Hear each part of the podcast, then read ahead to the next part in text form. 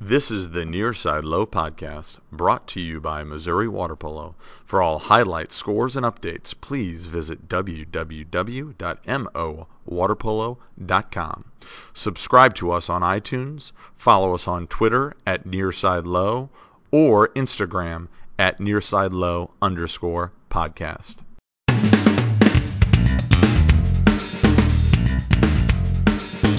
And here we are, week four, I think. Yes, episode four. This Coach Ray, I'll tell you what, you got everything labeled on here. Here, I'm spitballing. Is it episode three or four? It says episode four right here.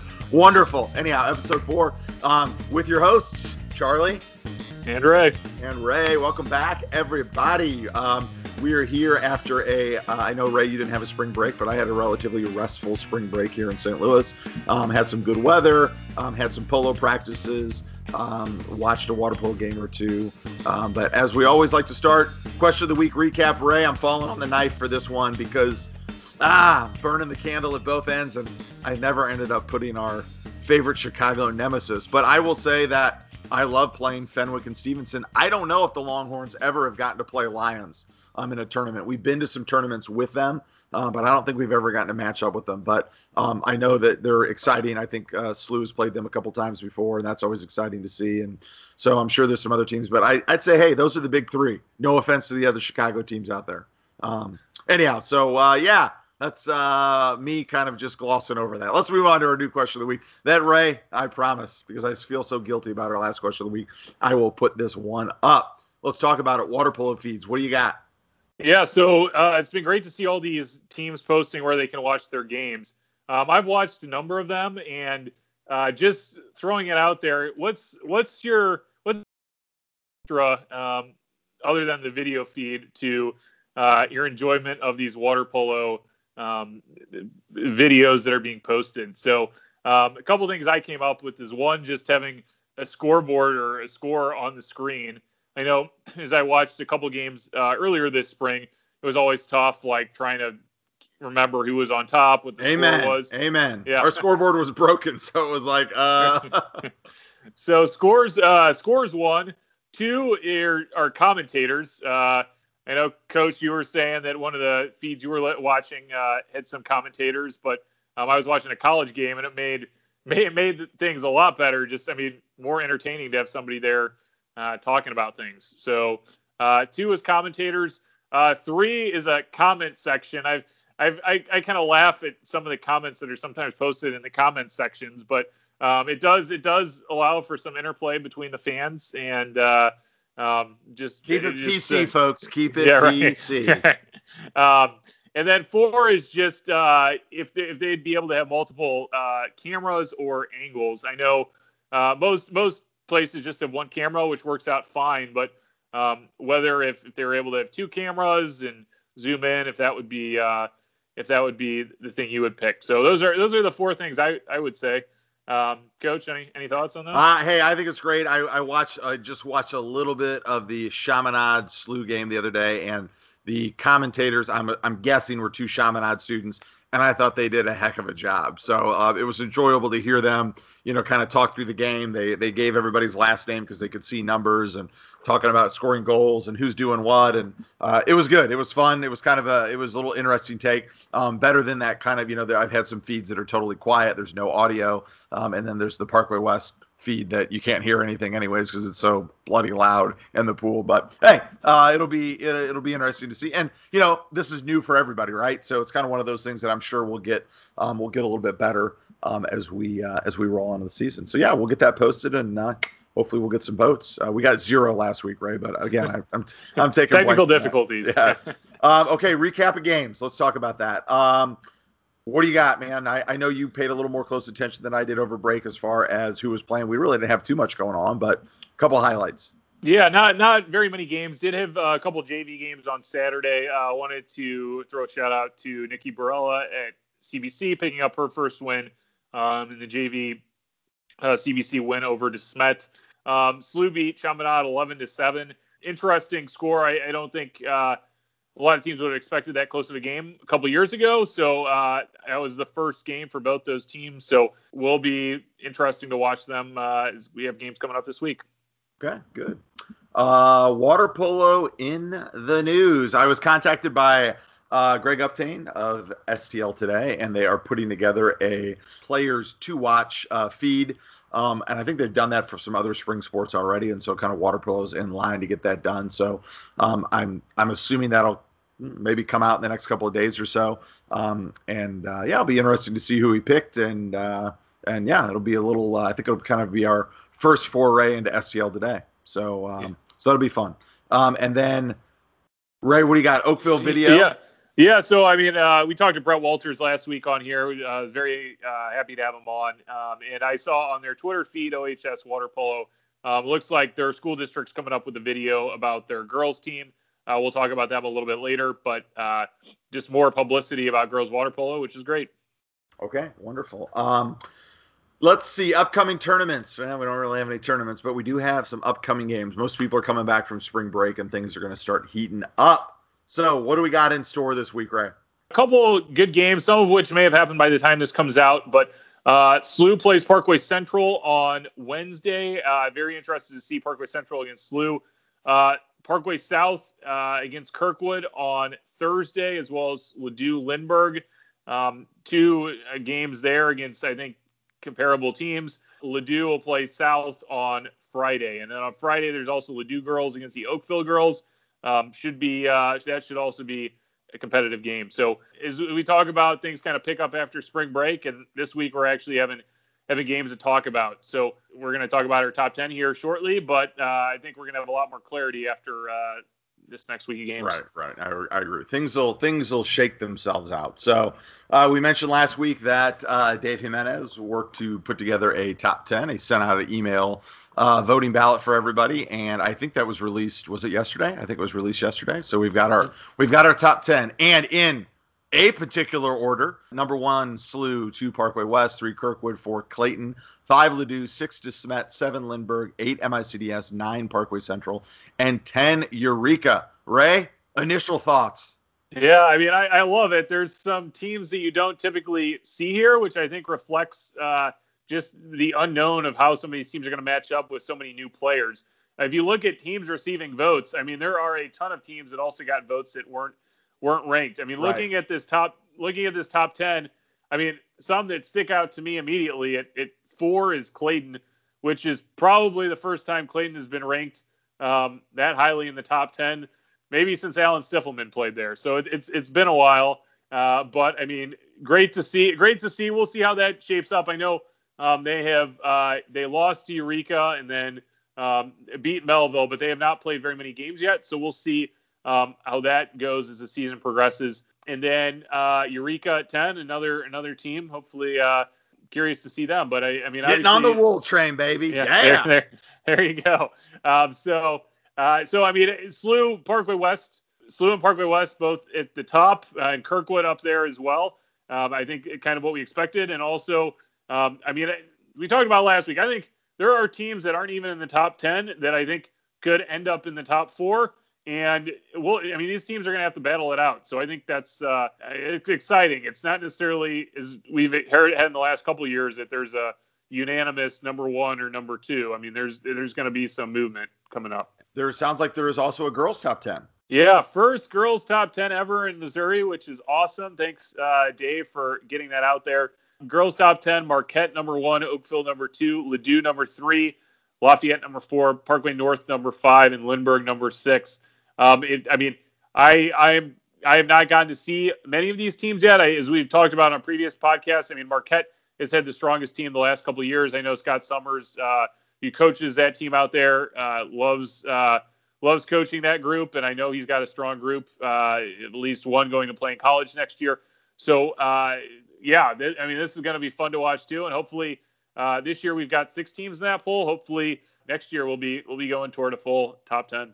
Awesome, awesome, awesome. Yeah, so uh, should be an exciting week, and we'll we'll have a better view of that uh, by Friday, I think. So um, we've got a guest on this week, uh, Coach Tom Ray. Um, for those of you that know Coach Tom Ray, uh, he is the I guess the founding father of Cage Cap and uh, a goalie coach in the St. Louis area. Um, super enjoyable to talk with him and kind of learn a little bit more about a position that um, Ray. I'll be honest, I take the laissez-faire attitude with the goalkeepers. Um, so uh, it's definitely worth a listen. Um, he's got a lot, lot of great stuff. Um, so pretty excited to have him on. So you get to check him out in about the next five or ten seconds. Um, that kind of wraps us up for episode four. Ray, do you want to leave us with anything? Yeah, no, I'll just say I, I, I hope you guys really enjoy this conversation with Tom Ray. Goalies are always something that when I'm coaching uh, is something that I'm I'm having to think about a little bit more than some of the other positions, but I think is an area that is coaches and athletes uh, can definitely definitely grow at. So I know in St. Louis we've had a, a number of great goal goalkeepers over the years. I mean, I always enjoy playing with uh, Lance Clark and Boris when I when I get in the pool. But uh, yeah, would love to uh, get some feedback on this. But Tom's got some great points. Uh, hope hope you enjoy our conversation. All righty, uh, that's us. We are signing off.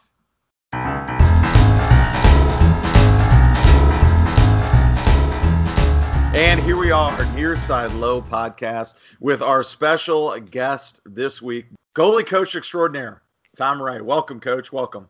Thanks, guys. Thank you uh, very much for the invitation to join you both. Uh, it is, you know, it's exciting here in 2021 to see how many water polo related podcasts there are. Uh, but there weren't that many when the Nearside Low podcast first debuted. So I'm uh, very pleased. Very, it's very cool to spend some time with you uh, here today. So thanks I'll for having me. Hey, rumor has it we were the first, but I don't know. Ray, can you confirm that? I, I, I, think that rumor is true, but uh, yes, right. there's certainly been a lot more that pop, that's popped up. So cool, cool. All right. So uh, as we always like to do with our uh, guests, we like to get a little background information. So if you could maybe kind of tell us how you got involved in water polo and uh, what you're up to now. Sure, happy to do so. And I, I don't want to start too far back, but I find when I share how I came to water polo, it seems to resonate with uh, with a lot of players. You know, I was uh, born and raised here in St. Louis. Uh, being from St. Louis, I grew up playing soccer uh, all year round, and I was a, a summer swim team member um, throughout uh, my youth. And I was in, actually introduced to the sport uh, shortly before high school by my summer swim team coach, a guy by the name of Mike Zerilli. Uh, he taught me how to tread water and he uh, encouraged me to pursue water polo. So the first time I actually uh, touched a water polo ball was the first day of tryouts as a high school freshman. Uh, I was fortunate enough to uh, make the team then as a goalkeeper, and that was the, the start of my uh, water polo career. You know, I played as a lot of people from my generation. I played Daisy water polo with Coach Don Casey, who uh, exposed me to uh, opportunities outside of the St. Louis region and at the uh, national level. I'm obviously going to be uh, and continue to be indebted to him. And then I was later recruited to play in college. Uh, I chose to play on the East Coast at Boston College, which at the time was a Division One program. I played there all four years. I also was lucky enough to serve as an assistant coach on their women's club team.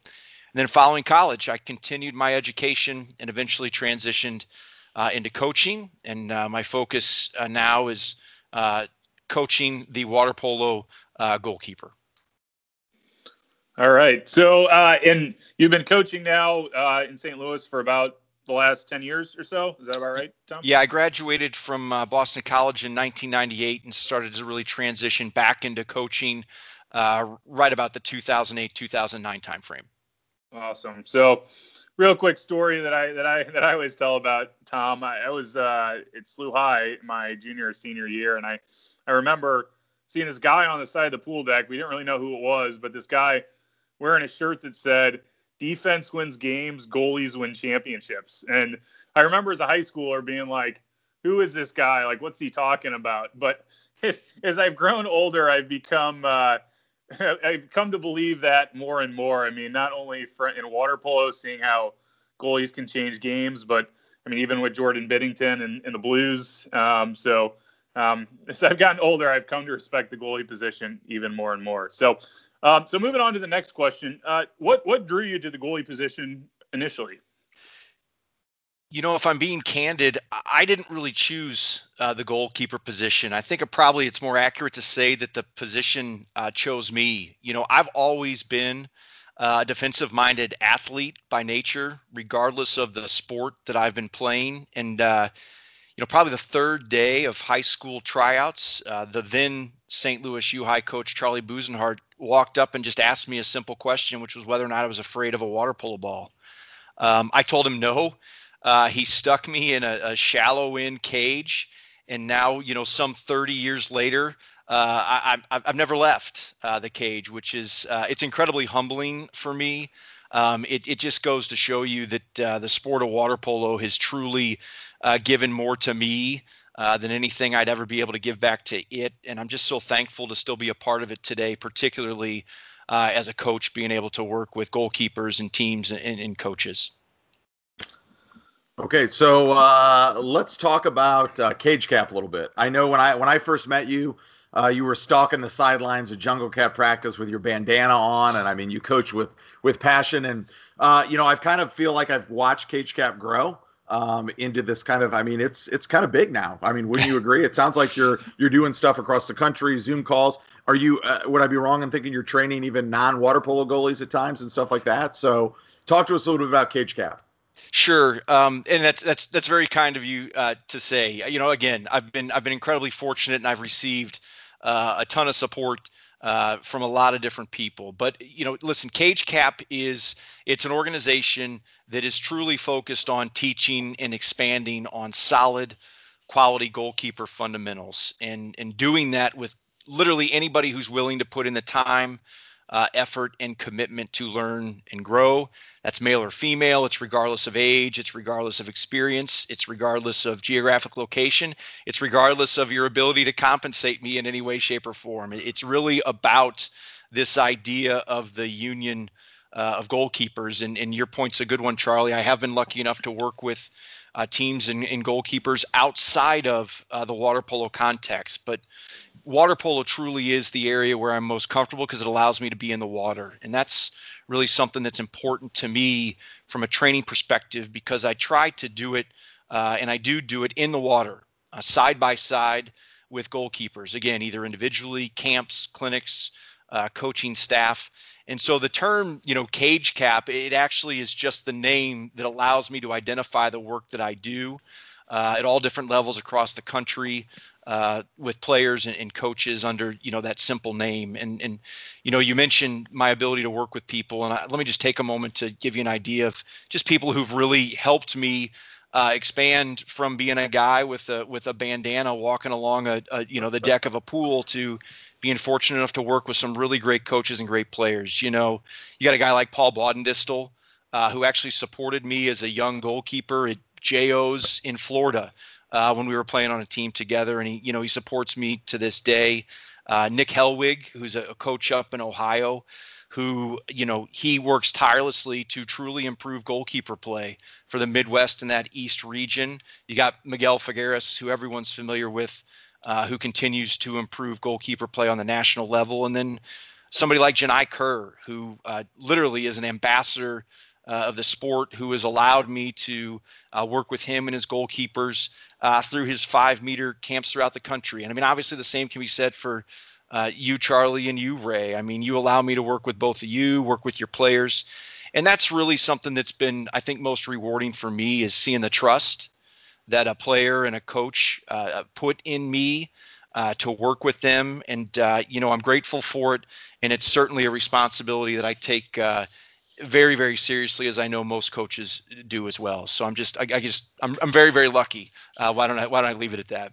So, I mean, was this something? I mean, did you envision it growing to be like this? Was this kind of how you're like, I, I you envisioned it eventually becoming, or were you just kind of like, I, I want to start working with goal, goalkeepers and we'll see what happens? Yeah, uh, no, I've I've I, have i have never envisioned really this to be anything uh, more than what it is, and and I've never uh, necessarily asked for that or tried to make it happen. Um, you know, I've I've been a coach in one capacity or another since I was probably 16, teaching swim lessons and being a lifeguard. And you know, there's something really uh, amazing about this idea of uh, trust and communication. I mean, if you want to really see trust and communication at its most raw form, try to get a three or a four year old to put their face in the water or to go underwater, and uh, and that's just something that's always stuck with me. And uh, the ability to uh, feel that I have something to offer to the sport that's offered so much to me.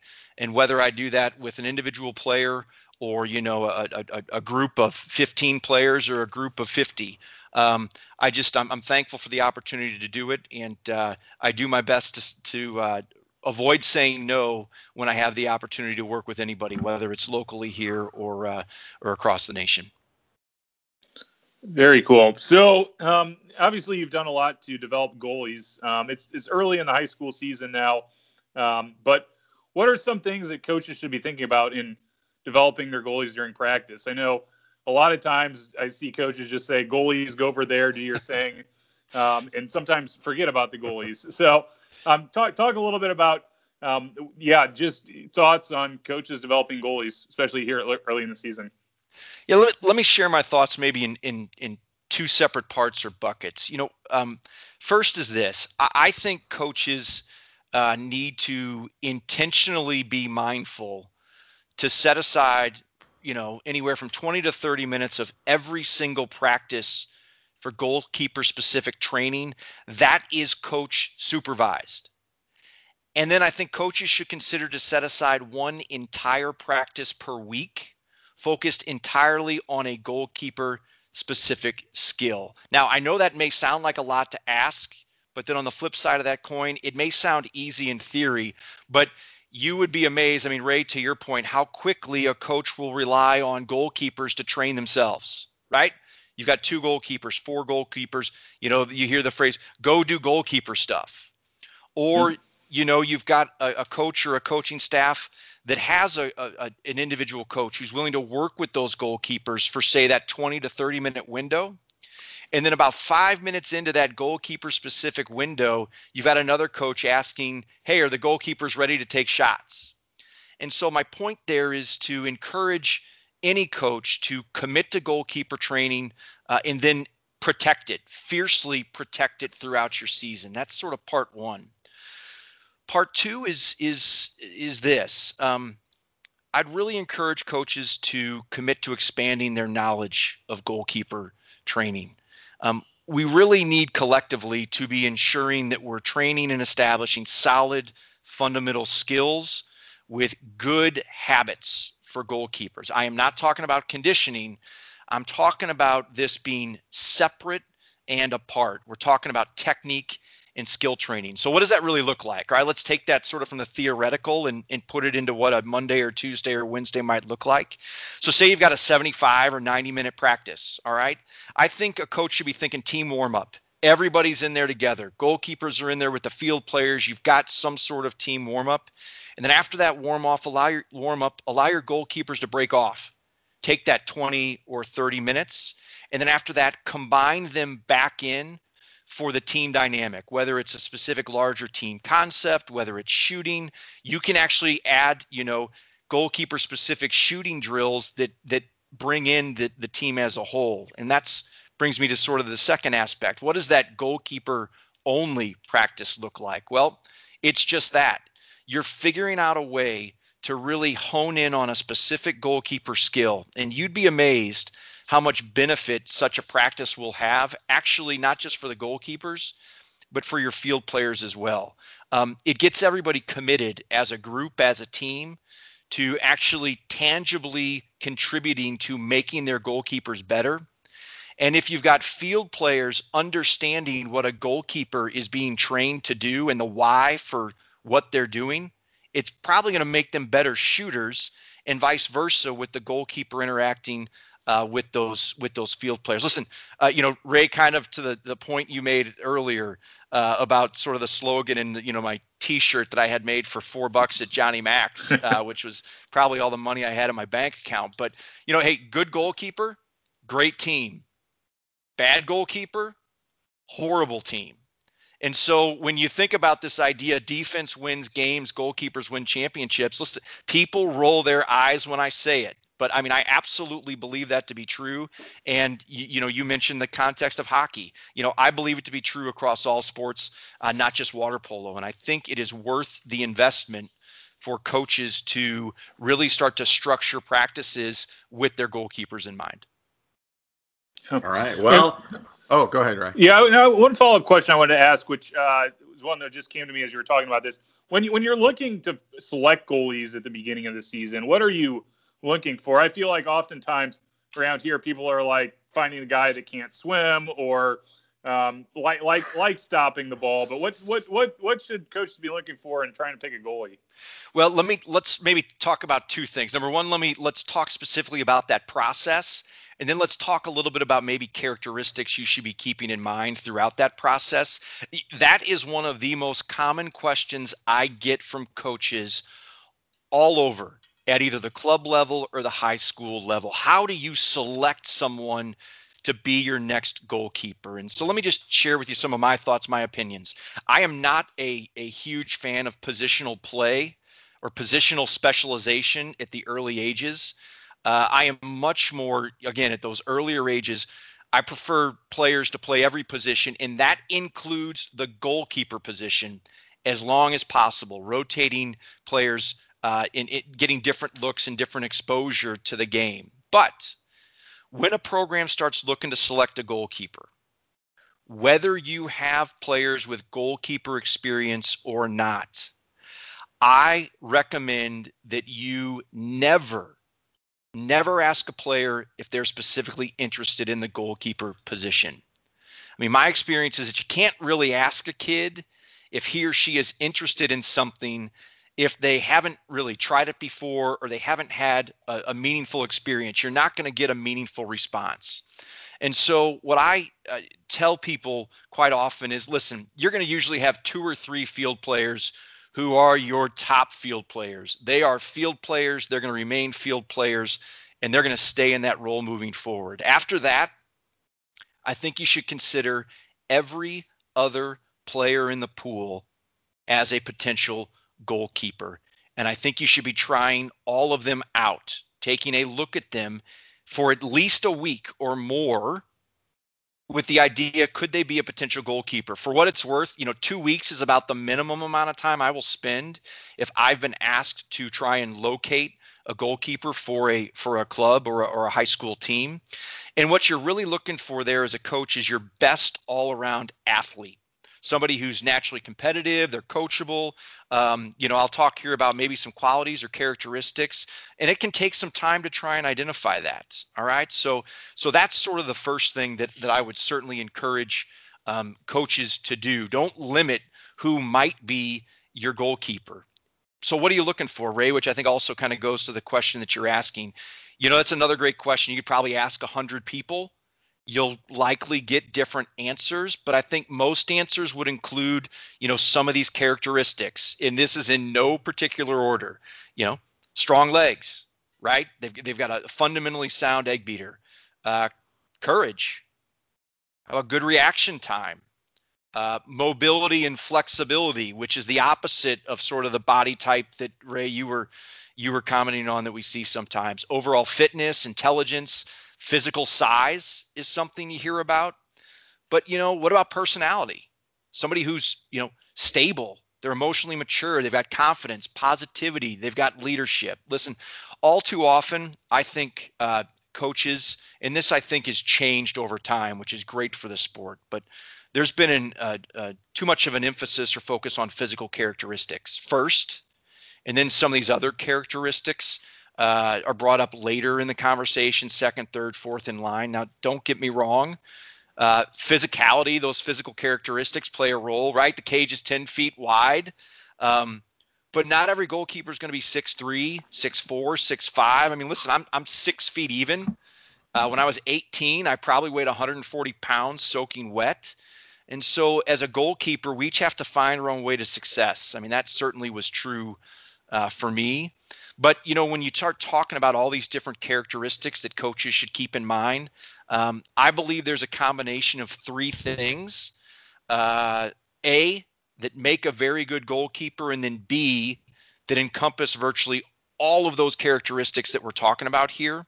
Um, and let me just run through them quickly. The first is grit, right? This idea of uh, someone who's got grit, effort, a kid who is going to put in the effort to get better and learn and never stop learning. And then talent. I mean, some players are more talented than others.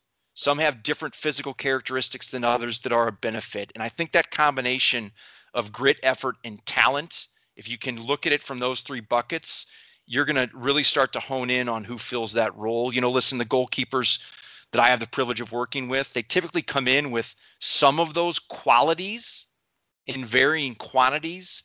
And what I'm just trying to do is build on those qualities while instilling, again, those fundamental skills, um, you know, that lead to quality goalkeeper development and quality uh, play.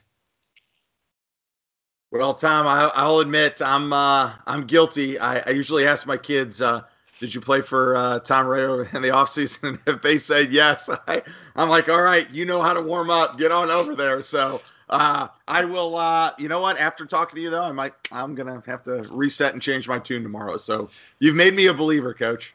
well, you know, one of the things that I do try and do is I, I I try to keep it simple, right? I try not to make things uh, too complex, and there has to be a recognition that you've only got so much pool time, you've only got so much pool space. Maybe you have one coach that is trying to juggle all these different players.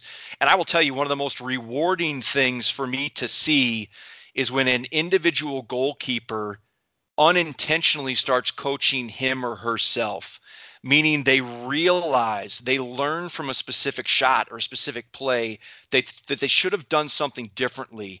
And when you've got a player that can do that, regardless of level, whether you're playing at the highest level of competition or you're just starting out, that's that is just so impressive to see. And you really know you've got a goalkeeper that's on the right track. And if they're left to their own devices, um, they still might be making the right decisions to improve themselves, and you can't beat that. Yeah, all right. Well, and I, I always say I feel like something that you do well is uh, you instill this like this kind of confidence in in people. Like they, they want to go and challenge, they want to make saves, and um, it, it's fun to see that competitive nature come out in the goalies that you work with. And I feel like some of those kids, if they had not worked with you, might not have been as as willing to step out of the cage and, and challenge somebody one on one and stuff like that. So I love it. I think it's great. Well, thank you. I, I yeah. really appreciate that. It means a lot. So, Tom, who are some of the goalies that have really impressed you, either that be at a national level or in the area? Um, talk a little bit about that. Sure. Um, let me share with you some of my favorites. Uh, you know, this is these are always the the the, the great conversations you have, regardless of sport, right? Baseball player, for those types of things. But let me share with you, I guess, some people who uh, just immediately come to mind. Um, the first first goalkeeper I want to mention is is American Craig Wilson. Um, he will forever be the standard as the water polo goalkeeper, in my opinion. You know, if you don't know who Craig Wilson is, uh, I would encourage you uh, to learn more. But because what he did is he set the standard for what a water polo goalkeeper is and should be. But he didn't do it just at the national level. He actually did it at the international level uh, while he played the game. Um, and and he certainly was. Um, he was a role model for me. He was an inspiration for me to want to be better uh, and really just immerse myself in the position in the game. And, and uh, uh, although I've never met him and, and uh, may may never, it, it, was it's somebody who uh, will never know what an impact he had on certainly my life and in my uh, my career in water polo. Um, I'll also tell you I am a huge fan of Betsy Armstrong and Ashley Johnson. those are two goalkeepers who are not just fantastic goalkeepers, but they actually uh, transcend the sport and the goalkeeper position. Uh, and I think they're absolutely fantastic.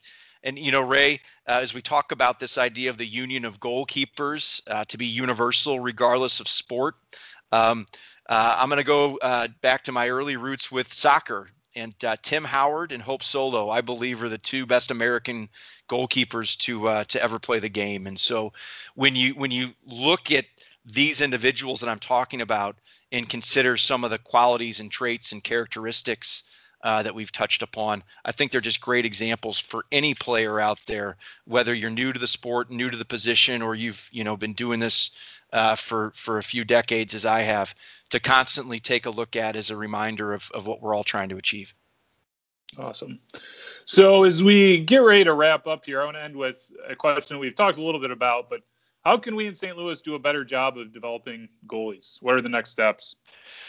Well, I think I think really dedicating practice time in a structured way with coach supervision um, to really focus in on some fundamental skills uh, and allow these goalkeepers the opportunity, right, to work on those and improve on those. I think goes a long way. Uh, one of the most difficult scenarios for me to walk into in any given situation is working with a goalkeeper who's been the been in the position a year, two years, four years, and there are two or three really really bad habits. Right? They are they are not fundamentally sound, and to try and turn that train around after it's left the station and it's so far down the, the tracks is is difficult. And so, you know, going back to this idea of expanding your coaching knowledge, um, and uh, really, really honing in on a goalkeeper's needs and, and, helping address those, I think goes a long way. But the other thing is this I would encourage goalkeepers to advocate for themselves.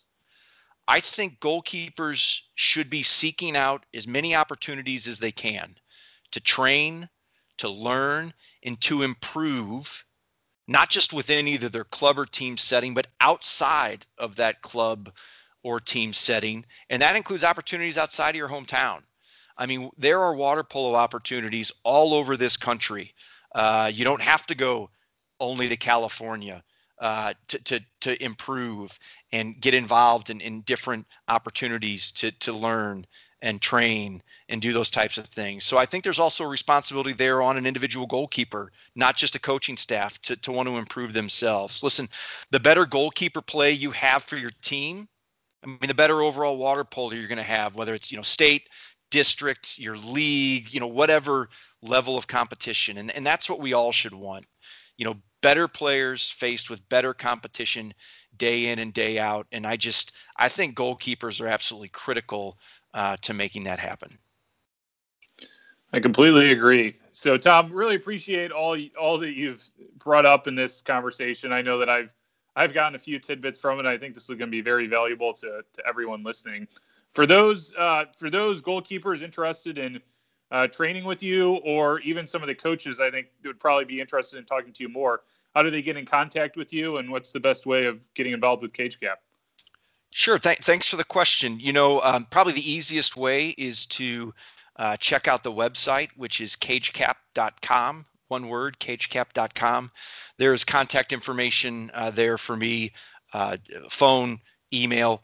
Uh, there's also more information about obviously myself and the program and the things that we do. Uh, and I'm happy to work with uh, anybody anywhere. Is is uh, you know, Cage Cap in its purest form is me, a laptop, in my backpack. Um, and so what I what I tell coaches and goalkeepers is that uh, our geographic limitation is uh, anywhere that's a four to six hour drive from an airport that Southwest Airlines flies into. Um, so we can pretty much get anywhere from uh, from our location here in the middle of the United States. So uh, we're happy to do whatever we can to support goalkeepers uh, and coaches, whether it's individually in a team setting or uh, you know camps and clinics uh, uh, within their within their town. So I appreciate you asking and, and, allowing me to share that information. Okay, awesome. CageCap.com. Ray, you got anything else you want to add? I do not. All righty. Well, Coach, we really appreciate you coming on, and uh, I'm sure we'll see you poolside. So uh, thank you. This is Charlie. This is Ray. And we are signing off.